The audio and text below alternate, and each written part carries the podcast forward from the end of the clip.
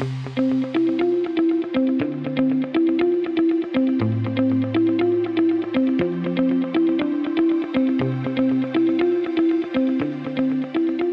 is going on, everybody? Welcome into another edition of the Daily Energy Newsbeat Stand Up here on this gorgeous Thursday, August 10th, 2023. As always, I'm your humble correspondent, Michael Tanner, coming to you from an undisclosed location here in Dallas, Texas, joined by the executive producer of the show, the purveyor of the show, and the director and publisher of the world's greatest website, www.energynewsbeat.com, Stuart Turley. My man, how we doing today?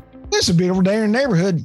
Man, I was in Fort Worth today. You got to love it you were driving all over the place today, surviving that excessive heat warning that seems to be a staple on my phone now. So we hope everybody is staying staying cool right now. But we have an absolutely fire show lined up for you guys today. First up on the menu, Grand Canyon Monument won't end fight over uranium mining. Ooh, dun dun dun something that's uh, near and dear to our heart. Uranium mining, that's a joke, but uh, Stu will cover what's going on in the Grand Canyon. Next up, Greek ship owners control 21% of global tonnage and 100% of all tzatziki sauce. Um, I added the last part, but uh, Greek owning about 21% um, of global tonnage uh, for LNG specific or shipping tonnage. Stu will dive into what that means for the global energy market at large. Next up, Russia anticipates 11 billion energy revenue boost despite embargoes. In the words of Stu, sanctions don't work. And finally, we'll end with two opinion articles. First up, Rex Murphy Trudeau carbon tax is nothing more than a senseless money grab. Completely agree with him there. Then next up, our favorite random guy on Substack, David Blackmon. Is the green energy transition falling off the rails? Um, we'll see what David has to say. Stu will kick it over to me. We'll cover a, a pretty great day in oil. We topped over $84 for the first time, uh, really, I think in 2023. So great, great, great news to see on the oil and gas front. We did see natural gas spike all the way up to $2.96. Do I hear the bull market coming, baby? It's perfect. I got you know, Goldman Sachs is on the line with, dude, they've got me lined up for their Nat Gas interview. um, in bullish interviews, but uh, um, we will then quickly cover EIA. We did see a little bit of a build, but clearly didn't affect the oil markets much. And then an interesting um, proposal out of Whitehawk Energy, two of the a a, um, a minerals company is is trying to go to the people to force another minerals company to buy them in in, in what they would consider a stock for stock transaction. We'll we'll read the uh, um, press release, and I, I, think it's kind of interesting. And uh, I mean, I want to do the same thing with us and and, and Aramco, but we'll dive into all that and a bag of chips at the end, guys. But first, check us out world's greatest website www.energynewsbeat.com the best place for all of your energy news dashboard.energynewsbeat.com, the best place for all of your data and energy news combo. Get it while you still can. Definitely go behind a paywall. Uh, big shout out to Stu and the team for keeping up Energy Newsbeat. They do a great job. It's really, I mean, telling you, it's the place to be um, for all of your energy news. I mean, you can hit the description below, questions questionsenergynewsbeat.com. And again, that description below, um, if you're listening to this on podcast, going to tell you how to get in contact with the show and links to all of the articles, which are courtesy that world's greatest website. Kick us off, Stu. Are we starting with the Grand Canyon? Yeah, let's start with the Grand Canyon. Grand Canyon Monument won't end fight over uranium mining. You know, you can't buy a good Grand Canyon story. I repelled into the Grand Canyon in college, had these mules running up and down the thing. It was, never mind. Oh, I'm regressing. Okay. If President mm-hmm. Joe Biden creates a national monument around the Grand Canyon, that doesn't mean the long fight over potential uranium mining in the area will end. This beloved President Chowderhead President Chowderhead, we could use that. He is traveling to Arizona where he actually inter- was interviewed by Michael, the Weather Channel. I am serious. Hard hitting interview by yep. the Weather Channel. Biden has faced increasing. I'm glad pressure. my grandma saw that interview then. Ooh. Do what?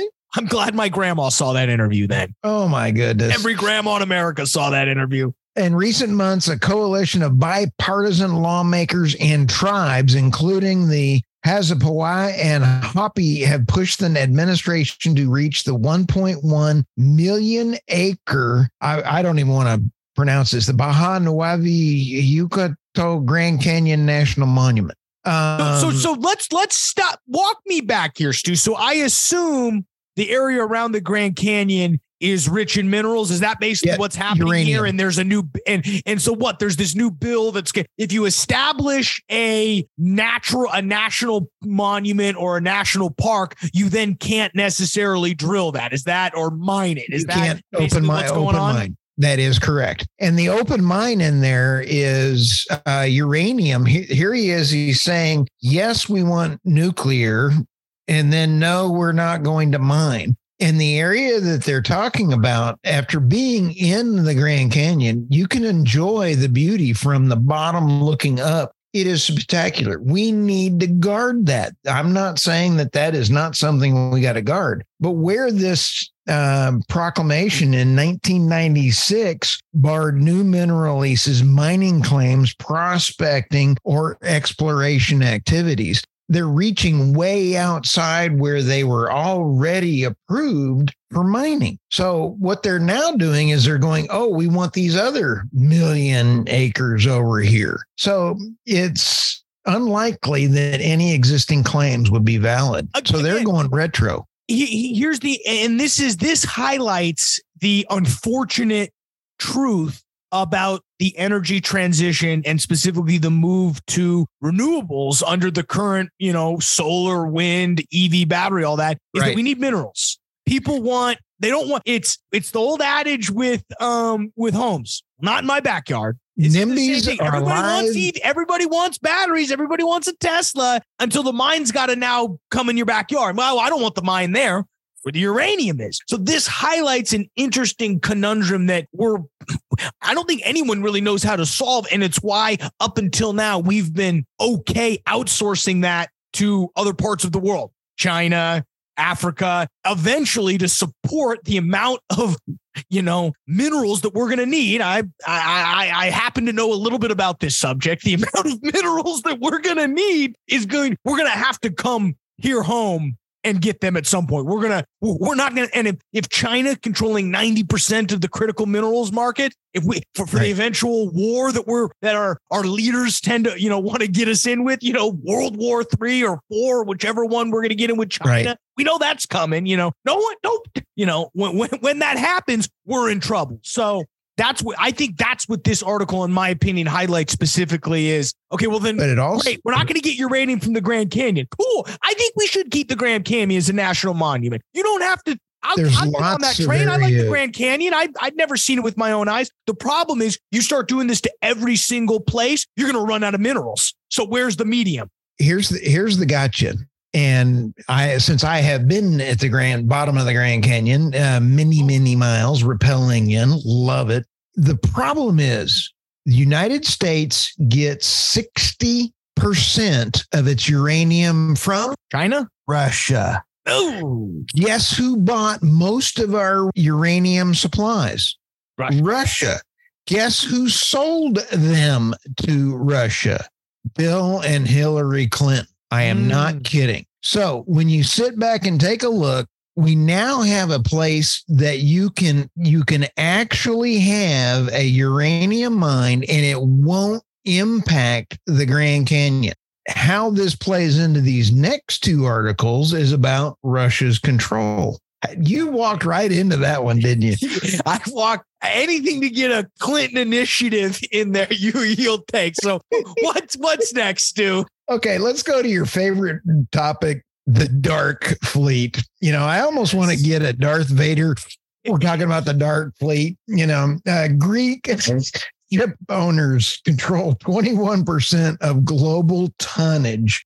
This has a lot to do with the Dark fleet. There's 5,520 Greek merchant fleet having grown by 50% in the last 10 years. This is one of the main areas. More than 40% of the eco friendly oil tankers and 16% of the LNG carriers being built today will be delivered to Greeks. The average age of the Greek is 10 years. Uh, not people, but the fleet is average 10 years. Um, that's huge. When you sit back and take a look, Greek shipping is the main facilitator of the transport of essential goods in terms of controlling 31.27% of the world's oil tanker fleet, 25% of the world bulk carriers, 22% of the LNG carriers, 15% of chemical and product tankers and 11% of LPG carriers and uh, the 9% of the cargo.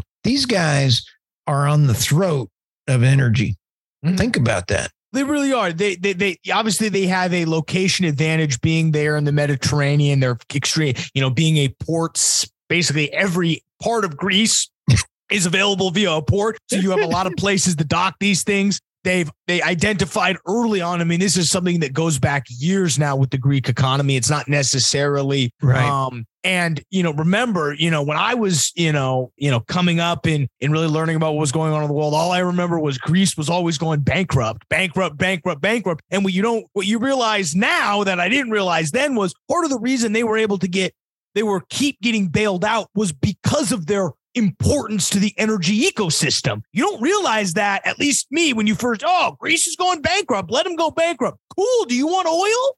You, know, I mean, because seriously, when you talk about, I mean, even though that they've, you know, they, they said they've increased their fleet, you're still talking about 10 years ago, there was still 2,500 Greek vessels, which was still probably the same, you know, 20, 25% of the market. So, right you know, it's the last bastion that Greece really has besides, you know, with Santorini, you got you got ships in Santorini. It's all you got. Um, but anyway, I thought it was pretty interesting because this is uh they're covering for the dark fleet. And I'm I'm just it's the way it is. And they're they're right in the middle of selling the old ships, new ships. They're a ship broker, if you would. All right. So let's go to the next one, Michael. Russia anticipates $11 billion energy boost despite embargoes. Embargoes only get uh, sanctions only get the consumers in the drive through. Russia is expecting extra oil and gas revenues to reach 1 trillion rubles or 11 billion in the last five months of the year, despite sanctions. Wow. Wow. The, the finance minister hopes to put the fat revenues toward covering his budget deficit, which has bloomed thanks to the war. I'll tell you, we called it last year. You know, you want to call whatever it is. I was going to, I said, this is not going to hurt Putin.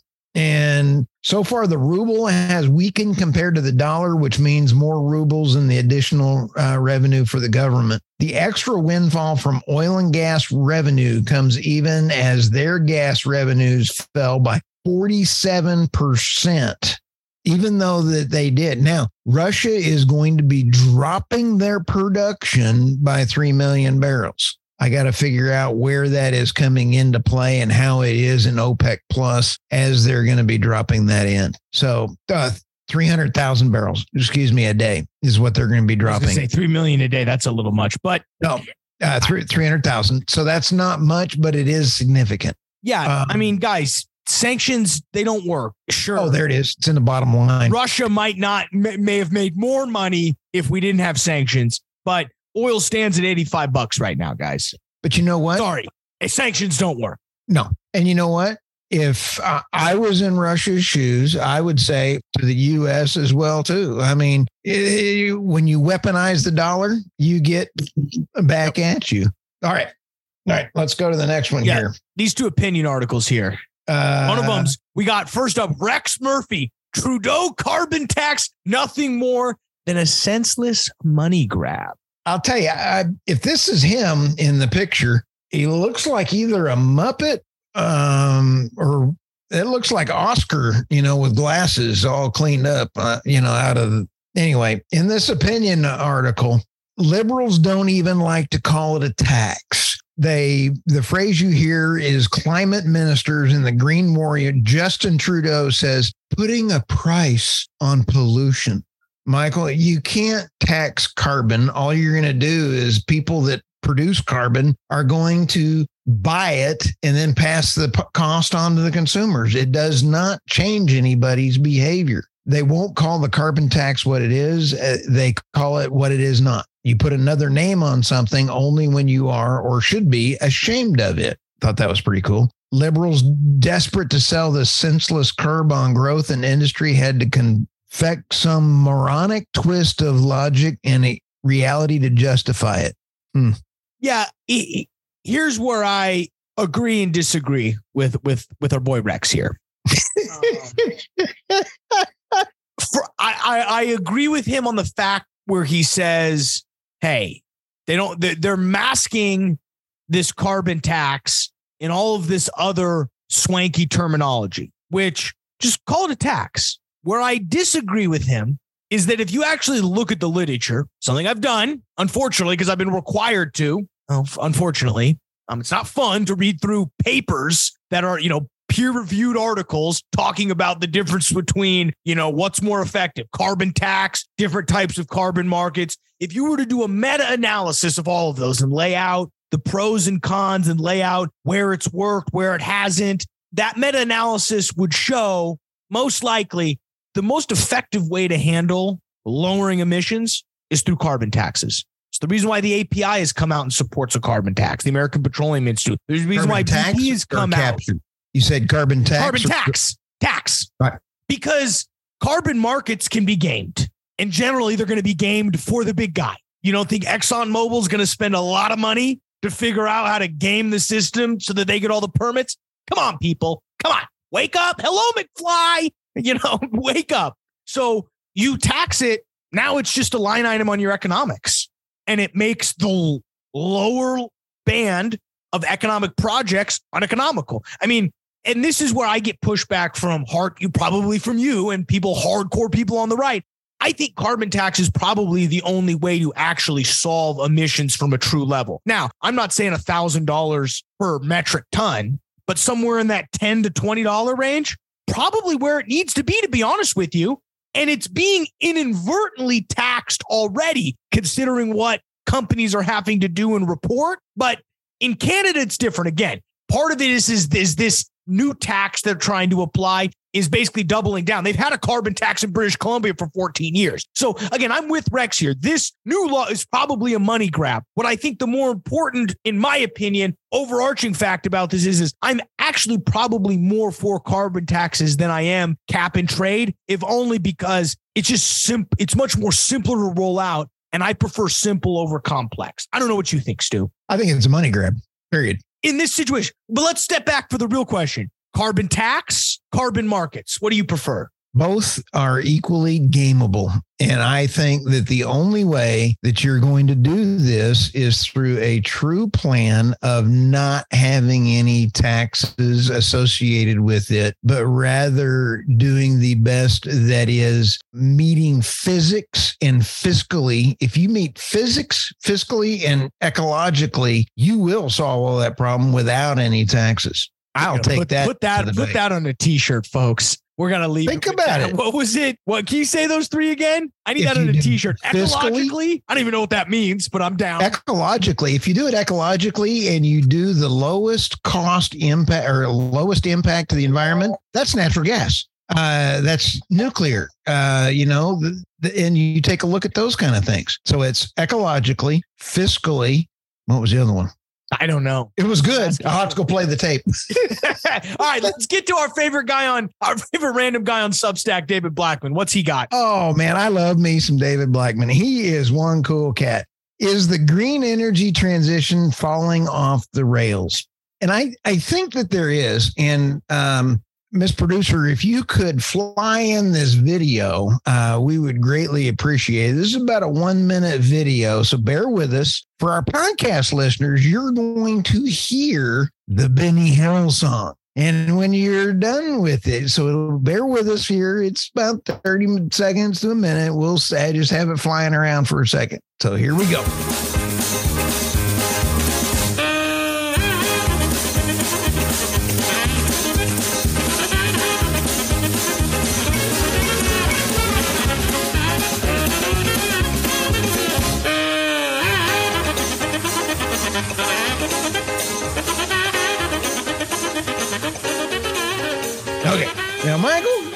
Wouldn't you like that trucker and everybody else dragging those people out of the UK? They were people trying to stop oil, just stop oil, and people are tired of it. So this is the UK. David Blackmon was talking about a worldwide kind of thing, and I think that video pretty much sums it up. Is people are getting tired of it. But David goes in and says, there's much hyped energy transition is starting to crumble at its foundation. They've seen the following. These are key. Motor, uh, Ford Motor wants its investors to lose 4.5 billion in 2023. China has commissioned another 50 gigawatts of coal-fired plants. Brits have led by Prime Minister uh, beginning to back away from aggressive transition timelines they're getting all grumpy and then people are getting all thrown around on this because they can't afford it. The Scottish government, forced to admit, had facilitated the felling of 16 million trees.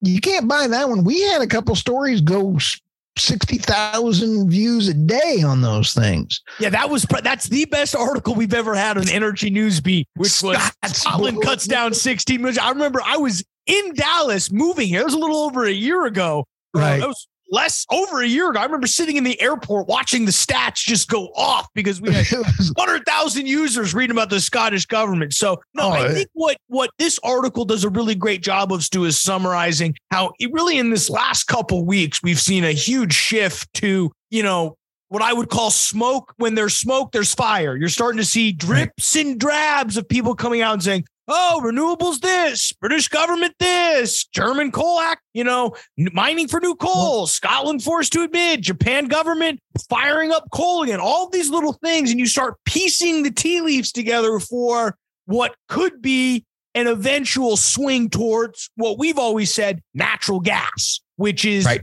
probably the transition fuel, you know, until we get fusion ready. Well, what we're seeing is there's about two or three things that are coming around the corner that people need to look out for. A couple uh, articles that I'll uh, talk about tomorrow. U.S. is now looking at a recession by the end of this year, beginning of next year, and the global economy is also looking to roll into that uh, recession period. And uh, when people are starting to get worried about it, the number one reason is energy poor management energy. When people start getting all grumped out and they start getting drug around by the, these truckers in that video, it's absolutely a hoot. We're about to see more of that, Michael. And God bless David Blackmon. I love David. He has a way of articulating it. Everybody follow him on his Substack.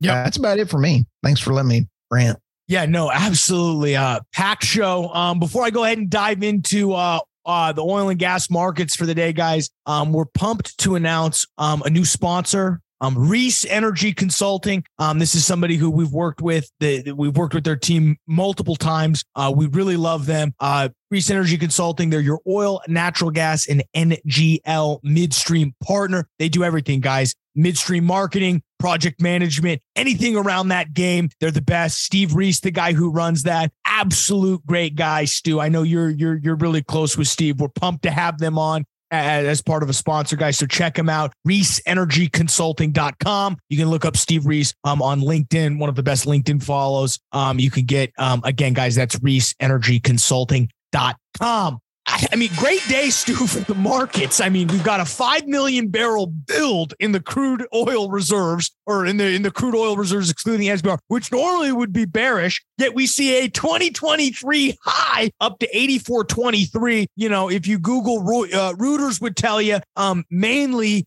what's coming out is we've got tightening um, fuel supplies, which is AK. If we've got refinery tension, that begins to work its way backwards and eventually hits oil prices, considering people see what's coming down the pipeline. Also, OPEC Plus has come out and reaffirmed, and specifically the Saudi cabinet has signaled, hey, yes, September's ago, we might even see more. And this could be something we push all the way to the end of the year. Again, it's, you know, this is not a good term to think about when we, when, you know, this has been since debunked in the world of economics, but the idea of the laugh, Laffer curve, Stu, was the idea of how much revenue versus how many people are paying uh, revenue in terms of how much taxes the government would get. And there was this economist. Uh, I think his name was James Laffer, Jim Laffer. He worked for the Reagan administration and basically came up with the concept of this curve, which showed if you lower taxes but increase the taxable base, you actually raise revenues. It's the same concept Saudi works with here. They can actually cut oil, see a rise in prices, and see a subsequent rise in their revenue, even while cutting back on oil and gas. So, you know, think of it as the Saudi Laffer curve, as we would like to call it. Wow. So, well fun, you know, you I'll spl- learn something a little bit new today. Laffer curve. Now, if so, someone who's knows what they're talking about is listening to this like, well, that's been debunked multiple times. It has, but it works in this situation. So just play along with me there. Next up, um, I thought was interesting, Stu. You know, we, we, we've seen some earnings continue to roll out. Um, actually, before I get into that, natural gas was up to $2.96 again off at insane future heat. You know, we're sitting here it's 103 right now. The outlook is just going to continue to be hot, hot, hot. All those weather models continue to be bullish. You know, we might, we might by the time show closed tomorrow, Stu, we might see three dollar natural gas would be absolutely unbelievable considering most of that stuff that's coming out of Midcon and, and East Texas is high beat MMBTU gas, which means we get a nice premium over MCF. So, you know, depending on where you at in the country, you begin to see this. So natural gas going through a little uh, bullish streak. If you do see me move over and start working for Goldman Sachs, just understand once it tanks again, I will be back right here in the show.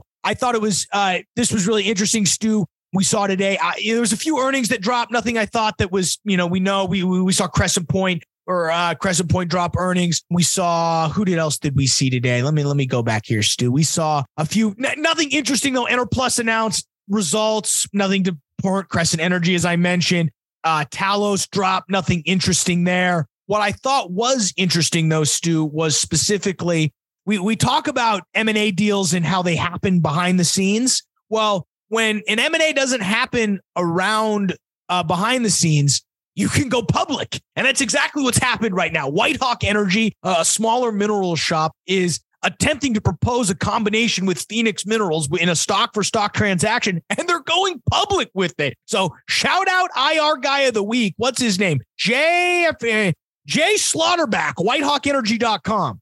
Nice. Going pu- I mean, I don't it's the IR guy of the week, but basically what they're trying to say is they are they are attempting and they've sent multiple letters to say, hey, we should combine we you'll hold 61% of the new pro forma company and whitehawk minerals will receive a one-time 20 cents per uh, cash dividend. Yeah it's probably a cash grab for the whitehawk guys. They probably are trying to finance college you know it's getting expensive now. You can't you know sending your kids to harvard you know no scholarship ain't cheap you know, you might need to cash out for 20 cents on the dollar. I, I kid mostly. Um, they, they, they announce, you know, they basically say that this new pro forma company um, is going to have, you know, about 850, would have 850,000 gross units, save about 4 million of G&A per year. Yeah, cut salaries, baby. We call that layoffs, baby. Next, an increase of stockholder payout, which is again, all of the White Hawk mineral guys, 50 to 60% of distributable cash, and will increase the dividend by over 100%. Okay, cash cash grab. Immediate accretion to Phoenix distributable cash flow. Again,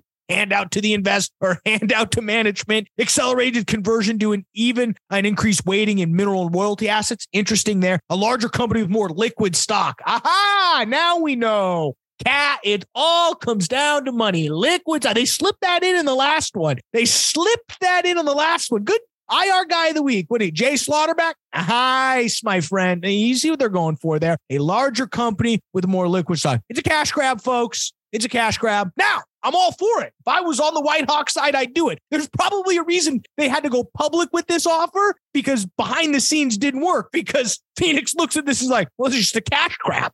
Yeah, oops.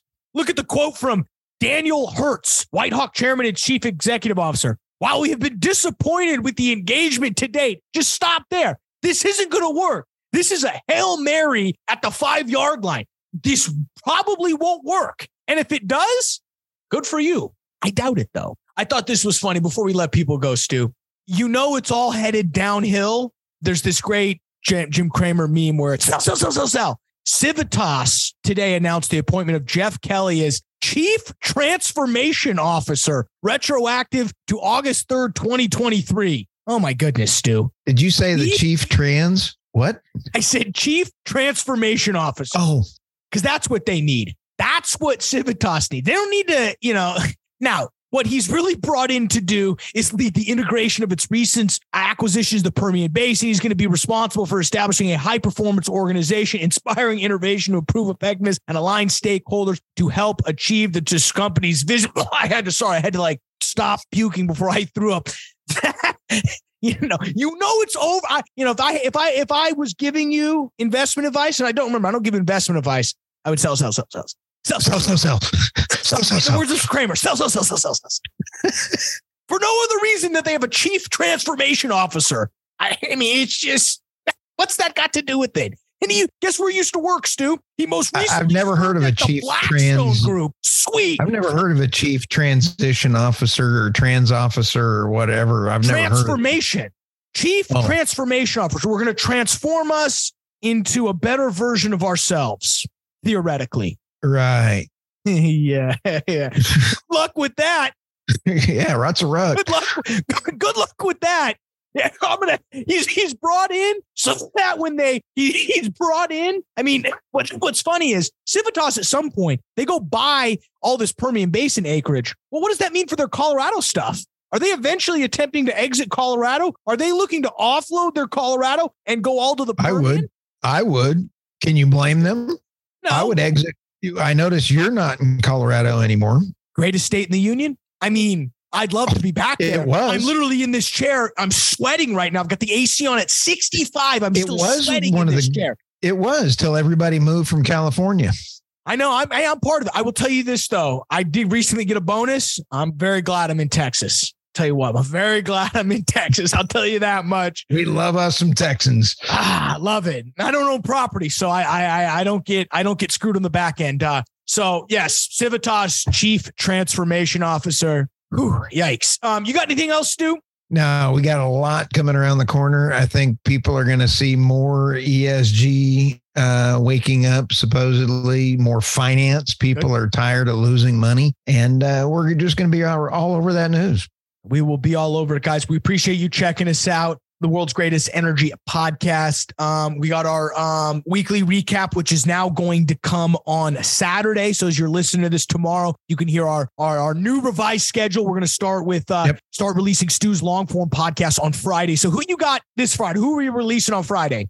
Uh, Genevieve, uh, and she is she is a very good. Uh, let me pull it right up I'm, here. I'm I'm I'm I'm fascinated by. It. She's just she, Genevieve, and she's very good, guys. That's all Genevieve, you need to know Genevieve on Friday. Collins. She is the AFP uh, Texas State Director and uh, it's a very very good interview. Alcohol, she, firearms, and tobacco, baby. Absolutely, no. It's about uh, getting America back on our feet again. It's really good.